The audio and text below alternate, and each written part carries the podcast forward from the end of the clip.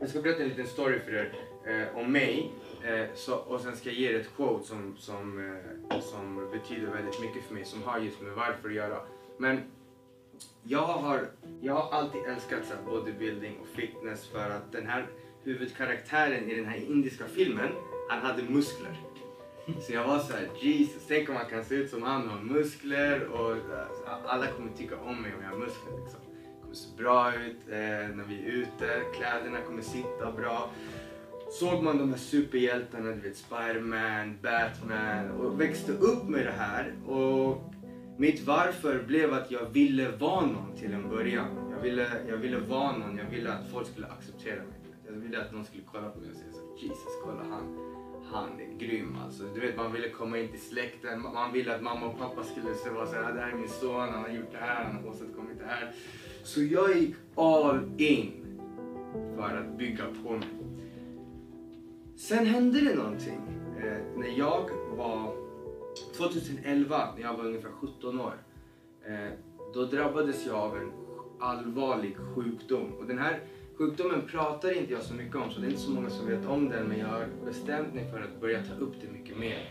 Men eh, helt plötsligt, jag ska berätta hur det gick till. Jag var på, jag, var, jag hade så här, tränat några dagar innan och så hade jag känt mig jättesvag från ingenstans. Jag tänkte bara så här, men det här är säkert bara någonting, just alltså jag behöver vila liksom det är något konstigt. Så jag, jag körde en övning, jag körde hantelpress. Jag håller på att köra och så bara tappar jag hanteln på bröstet utan att ens hinna reagera. Och jag tänker, om vad fan, alltså det här, det här är bara, jag måste vara trött. Jag bara liksom, äh, skitsamma. Kommer hem, eh, ska iväg på en fest, gör mig i ordning. Eh, eh, och morsan älskar när jag gör mig, när, när jag fixar det. Hon gillar när jag har på mig fina kläder. Så jag har varit en riktig mammas pojke. Så, så hon, hon bara oh shit Josef du ser skitbra ut, hon ville ta lite bilder. Sen åkte vi iväg till festen och sen när vi var på festen så kände jag en stor, alltså det började göra ont i nacken. Så jag bara vad fan, eh, jag tror att det här var på en torsdag. Ja, jag tror att det var på en torsdag. Det gjorde ont i nacken så jag bara vad fan är det här? Jag började massera lite efter ett tag så började det bli svårt att svälja mitt egna saliv och andas. Det började göra riktigt ont. Så jag var såhär, okej okay, någonting är weird nu alltså. Jag orkar inte skjuta upp det någon mer. Så jag bestämde mig för att åka hem, ringer till farsan och jag kommer från en kultur där alltså det, det är såhär, jag, jag måste egentligen hela mitt liv, min farsa han har varit såhär, du måste vara hemma innan 10. Klockan är vid 10, till och med när jag var 16, 18 till och med. Så ringer han, inte bara mig, alla jag känner och frågar vart är Josef? Så eh, du vet den här åldern man börjar komma upp i, man kanske träffar någon tjej eh, och, eller man börjar bli mer mottaglig för sånt. Så farsan var väldigt försiktig med att jag inte skulle hamna i fel umgängen. Eh, så jag ringer farsan, jag bara fan pappa jag har fett ont i halsen. Och då börjar han skrika på mig. Han bara nej! Det finns inte en chans att du ska få sova över hos någon. Liksom, du måste komma hem. Han trodde att jag försökte så här, eh, fega, så här, putta ut det så att, och sen bara, åh nej jag kommer inte komma och hämta dig. Du måste komma och åka själv för så här gör du varje gång. Liksom. Och jag var så nej alltså fan jag har skitont liksom. Jag så, nej. så jag tog mig hem och på, på vägen hem känner jag verkligen att alltså, nu börjar det bli riktigt illa. Kommer hem eh, och farsan är lack och jag bara så det gör ont. Efter att jag pratat med farsan så åker vi in eh, till sjukhuset. De kollar och skickar tillbaks mig och säger att alltså, det här är, det är lugnt, det är bara en muskelsträckning. Som jag hade också tänkt att det var. Men det är lugnt, en muskelsträckning, åk hem, ta det lugnt, vila. Och sen eh, kan du komma tillbaks imorgon om det fortfarande gör ont. Dagen efter vaknar jag på morgonen och då ska jag gå till toan eh, för att, eh, för att eh, precis vaknat liksom. Och så bara faller jag ner. Alltså musklerna i kroppen har slutat fungera. Så nu börjar kroppen stänga av och ingen vet varför, vi vet inte varför. Så vi ringer ambulansen för att jag kan inte röra på mig. de kommer, kollar, de bara så han har hög feber. Han behöver liksom, han har riktigt hög feber. Vila, eh, öka Alvedon, kör Ipren. Ta det lugnt, det, det, är inte något allvar. Bara vila liksom. Eh, och Sen så vilade jag liksom och mamma och pappa var lite irriterade. De var så, fan det är något fel på honom. Hon kände sig på, hon kände magkänslan att det var något skumt. Sen börjar jag till slut inte kunna äta. Du vet, kroppen säger ifrån på olika sätt. Men man ignorerar det och, och tänker bara äh, äh. äh. Den säger åt, den säger och så bara börjar jag spy blod. Och när man börjar spy blod då är man ju så här hemma så här. Du mår inte bra. Så vi, pappa och mamma bara skit i de här. Vi åker in. Vi åkte in till sjukhuset eh, och så kom vi till, eh, till Danderyd och de bara nej men alltså eh, ni får stå i kö liksom. Och vi står i kö ungefär en halvtimme, 40 minuter. Sen tuppar jag av. Eh, och, då, och då ser de ju att fan men han är ju han är ju 17, han kan ju åka till... Eh, för, eh, för, det här är för vuxna liksom, ni kan åka till barn. Och, och, nu har jag tuppat av helt och hållet och då börjar ju min, alltså då började det bli riktigt allvarligt. Så min mamma började skrika liksom och jag bara ligger där och sen kommer en läkare och kollar. Och från ingenstans, nästa gång jag öppnar ögonen, då står det typ fem personer runt omkring mig och petar överallt.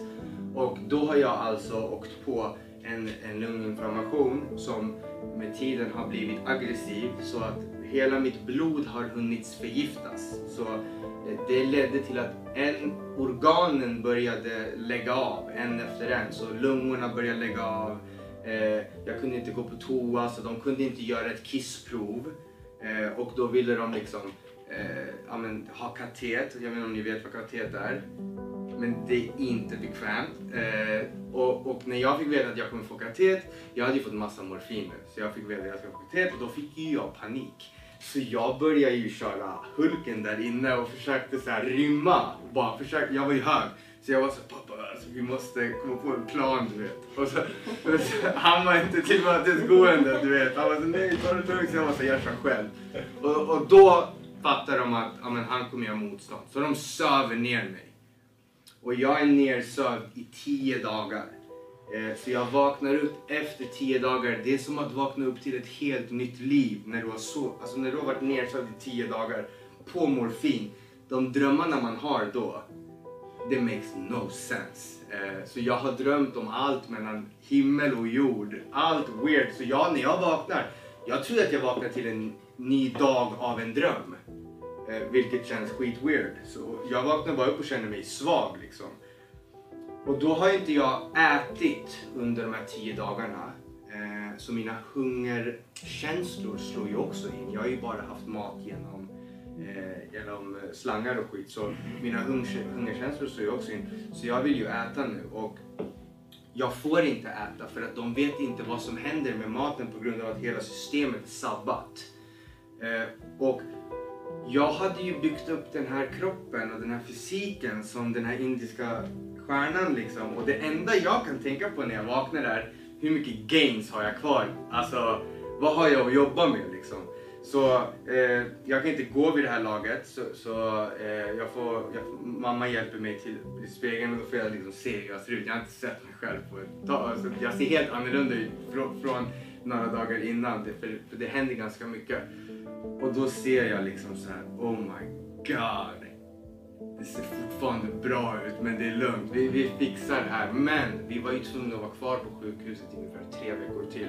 Och det som hade hänt då var att de fick söva ner min kropp. Jag fick ha respirator i några dagar och eh, allt var tvunget att rechargas. Allt var tvunget att börja om. Så jag var tvungen att lära mig gå från början.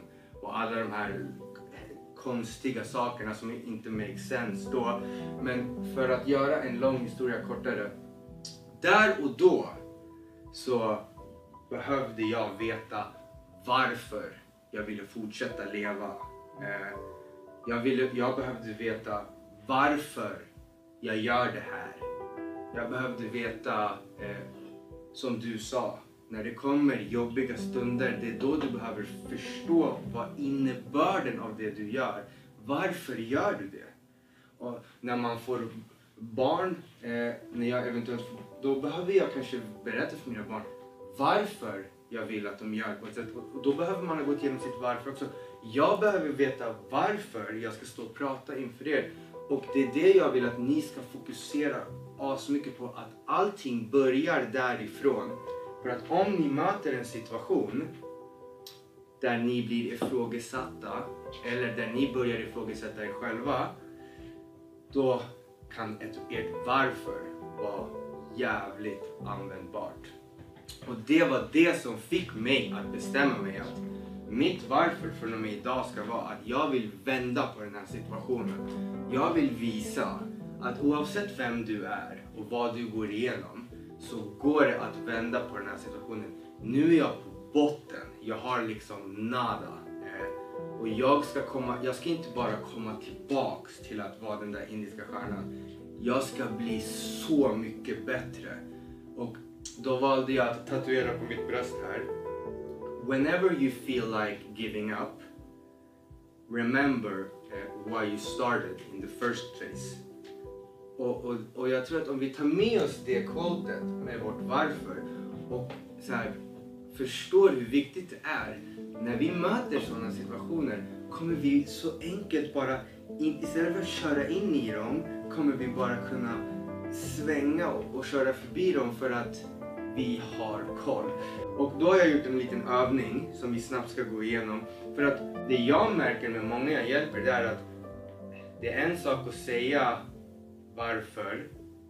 Men vet vi egentligen varför vi gör saker? Eller gör vi dem bara för att vi har sett någon annan göra dem? Eller för att det verkar vara nice? Varför vill vi tävla? Varför vill vi jobba med det här? Varför vill vi vara på den här föreläsningen? Okay? Och, och varför vill vi göra det vi ska göra efter den här föreläsningen? Jag kan ge ett till exempel. Jesus vad exempel det finns. Men eh, när jag, min senaste tävling, jag har kört 11 tävlingar och, och, det har gått bra för mig och det har gått jättedåligt för mig. Jag har vunnit allt som går att vinna och jag har kommit på 17 plats, alltså det vill säga sist. Eh, så jag vet hur det känns att vara på båda sidorna. Och jag trodde alltid att jag tävlade för att vinna, obviously. Eh, man vill vinna, det är kul.